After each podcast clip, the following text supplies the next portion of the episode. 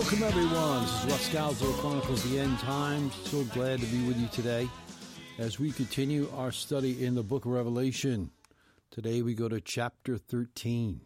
And of all the chapters in the Bible, chapter 13 of Revelation might be the most complicated of all because it ties in with chapter 12, it ties in with chapter 17, and it ties in with the book of Daniel. So today we're going to attempt to look at the first 10 verses. And in a study like this, it's really important to look at a lot of sources and do a lot of praying as you're studying through it. So many books have been written about interpretation of these scriptures. You could probably fill your whole house with the books that have been written. Uh, some are pretty good, and some are not so good. Practically most of them aren't so great. But there are uh, a number of really good studies uh, by some great men of God in the past. So let's take a look and read a few cha- a few verses rather of chapter 13 and get underway. And the dragon stood on the shore of the sea. And I saw a beast coming out of the sea, and he had ten horns and seven heads, and with ten crowns on his horns, and each one had a blasphemous name. The beast I saw resembled a leopard, but had the feet like those of a bear, and a mouth like that of a lion. The dragon gave the beast his power and his throne and great authority. Okay, let's stop right there for a minute.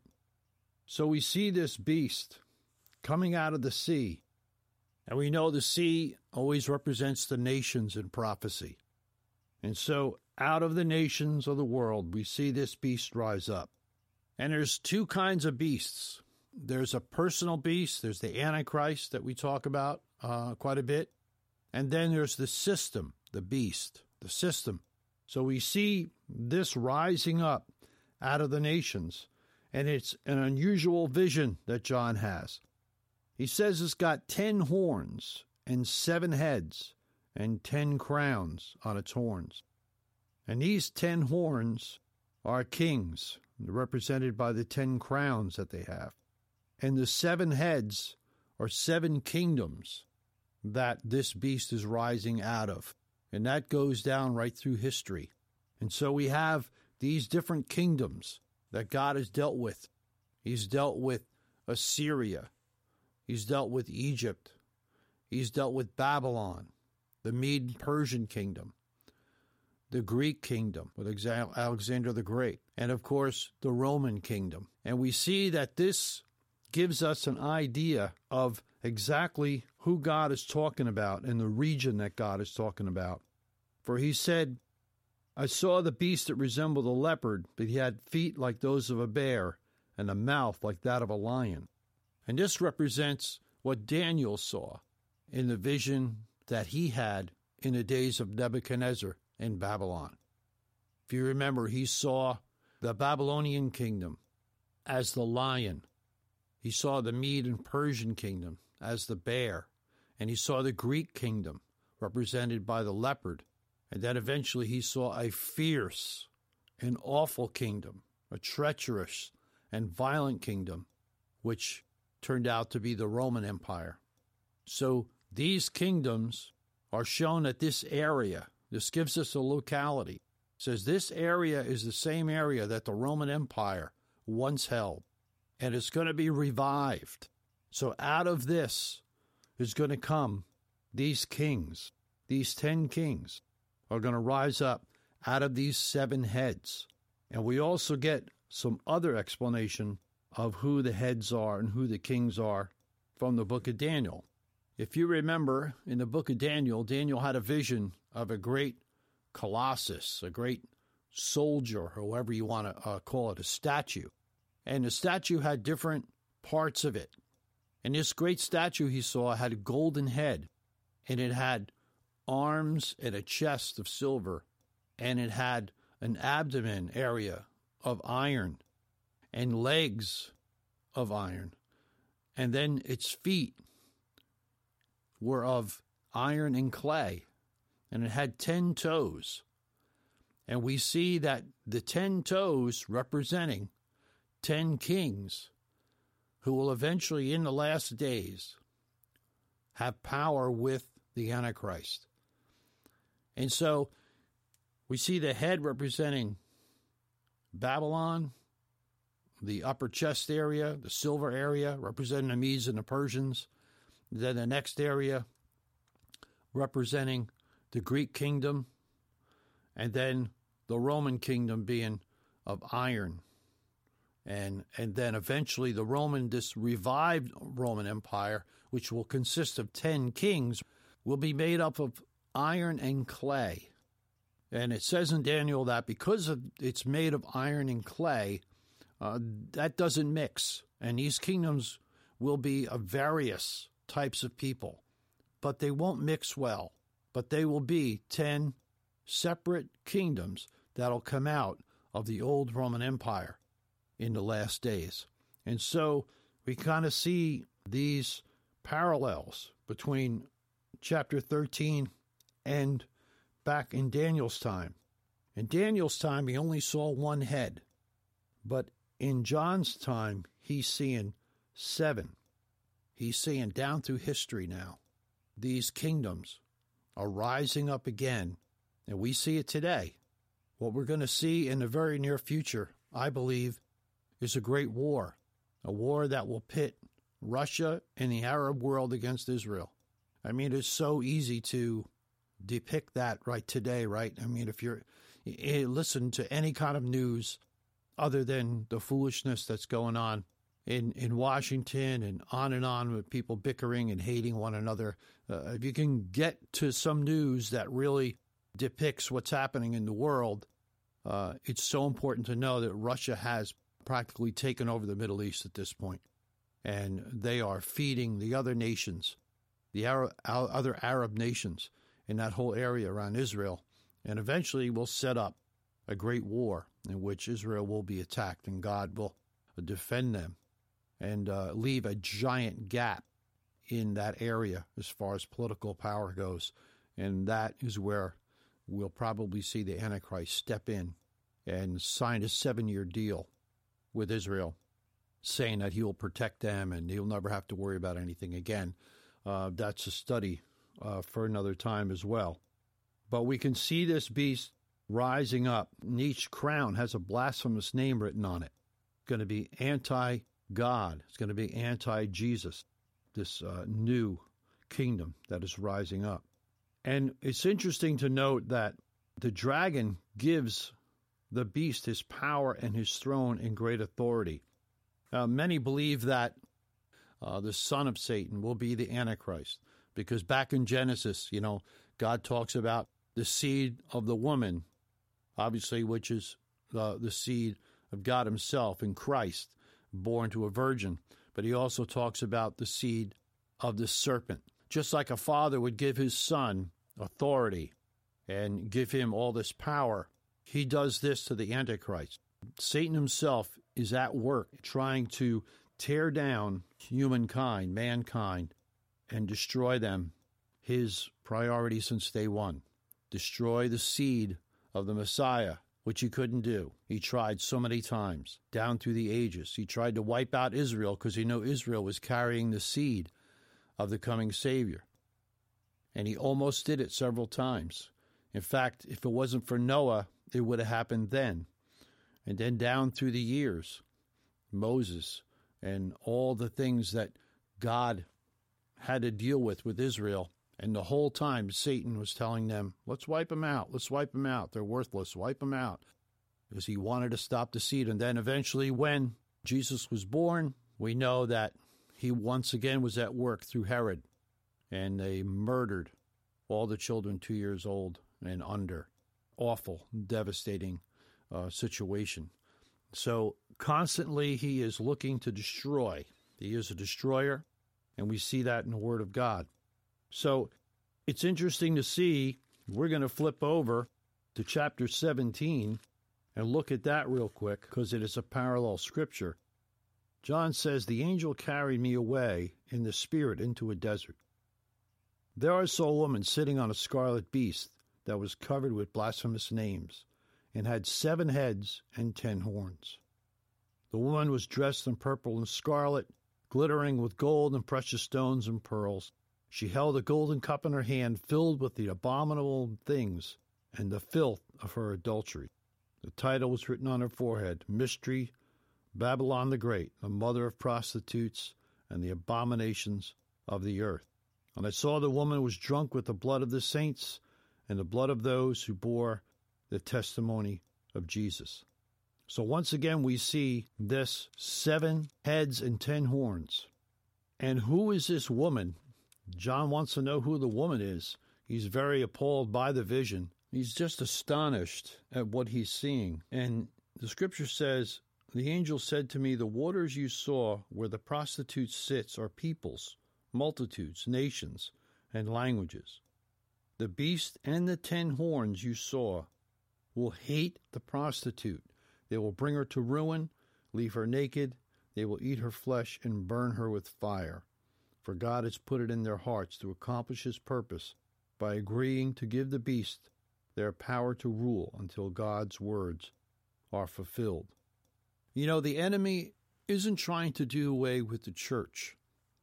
You know, that's, you know, not in his plan. You say, well, then why wouldn't he? Because all he wants to do is pervert the church. That's what has been his aim from the beginning of time. Paul and John and all of them saw it in the beginning when they were building churches and all these other uh, idolatries and sins were coming into the church and the church was accepting them and Paul was constantly writing them saying, "Look, you got to purify yourself to keep the gospel pure. You know, you can love people and you can welcome people in, but keep the message pure. This is this is for the salvation and for their own good, that the people would know what God permits and what he doesn't permit, and how he can bless and understand the blessing and cursing of God in order to be blessed in life. And so the enemy is not trying to destroy the church. That's really too difficult for even him to do. You know, he can't wipe out everything. But what he can do is he can pervert it. And here we see that's what this woman, this prostitute, riding on these kings, right? She's riding on the beast. She's riding on the kings, the nations that have joined themselves with the Antichrist. So, will there be a pseudo Christian church? Yes, there will. In the last days, we see it's always been that way, but now it will come to the forefront. In the last days, there will be a church but it will not be the church of Jesus Christ. It'll be a church in which it'll be filled with compromise, in which the enemy will use. He will allow this church to ride on him. And the Antichrist will use it to unify people. And then when he's done using it, the scripture clearly states that he will destroy the prostitute. So in the end, Satan doesn't want to see anybody it's only Him. He is the one. He's going to be God. He wants to be God, always wanted to be. For Him to have preeminence, He needs to get rid of even the fake church. But it comes in stages. So, first, there's a great delusion, right? And people begin to accept all these other doctrines, and they become and immersed in this new church, which is far from the heart of God. And then when the enemy is done using it, he will destroy it. And then that's when you will see the change in the second half of the tribulation, the last three and a half years, when he will just become this incredible tyrant. There's only one God, and it's him that needs to be worshiped, and therefore the mark of the beast, and on and on and on it goes, which we'll get into uh, in further studies. But it's important, I think, out of everything we could take out of this first session of chapter 13 in conjunction with 17 of Daniel is that there will be a church, but it will not be the church of Jesus Christ. It'll be a church filled with idolatry and filled with people that just want what they want. And we could see that happening today. We could see there is a separation happening between the true church and then the pseudo church, which will eventually end up being the woman riding on the scarlet beast really sobering thoughts. And I want to end with this. We see that how the people uh, will be astonished when they see this person killed and brought back from the dead. And this will really seal the deal.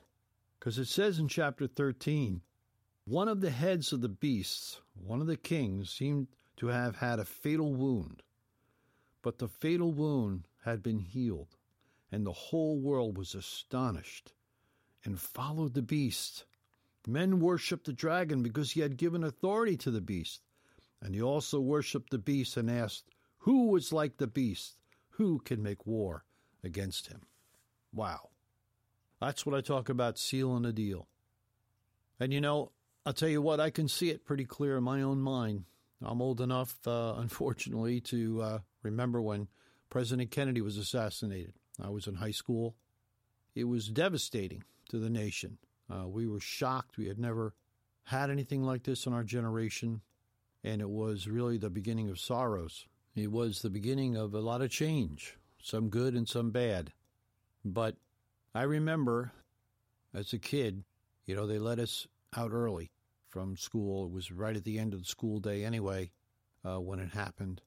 And uh, we were all shocked, you know, uh, beyond belief. Like I remember uh, my mom crying.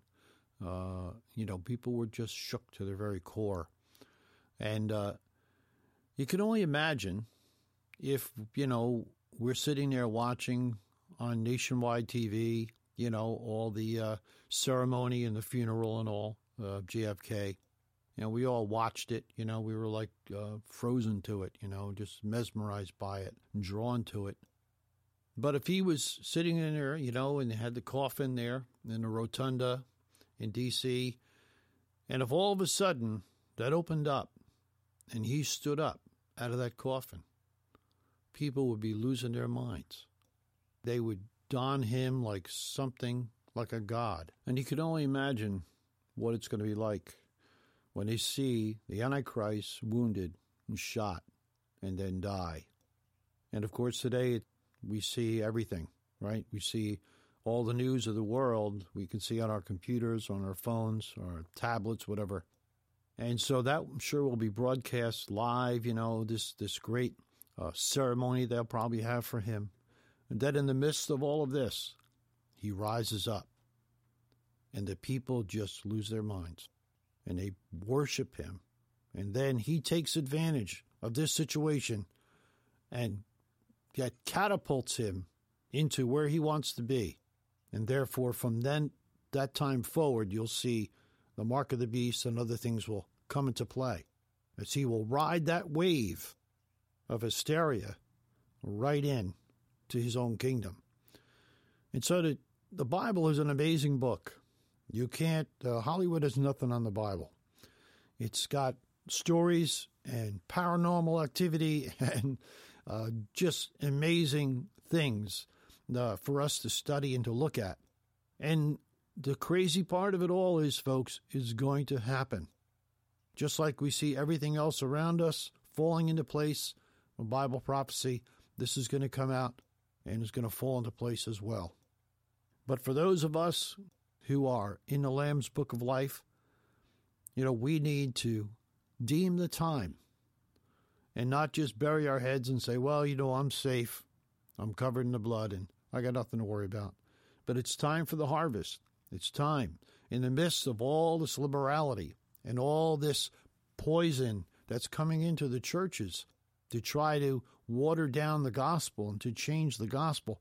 We can still stand in love and be that island, be that person standing in the middle of the stream and stopping those from going over the falls.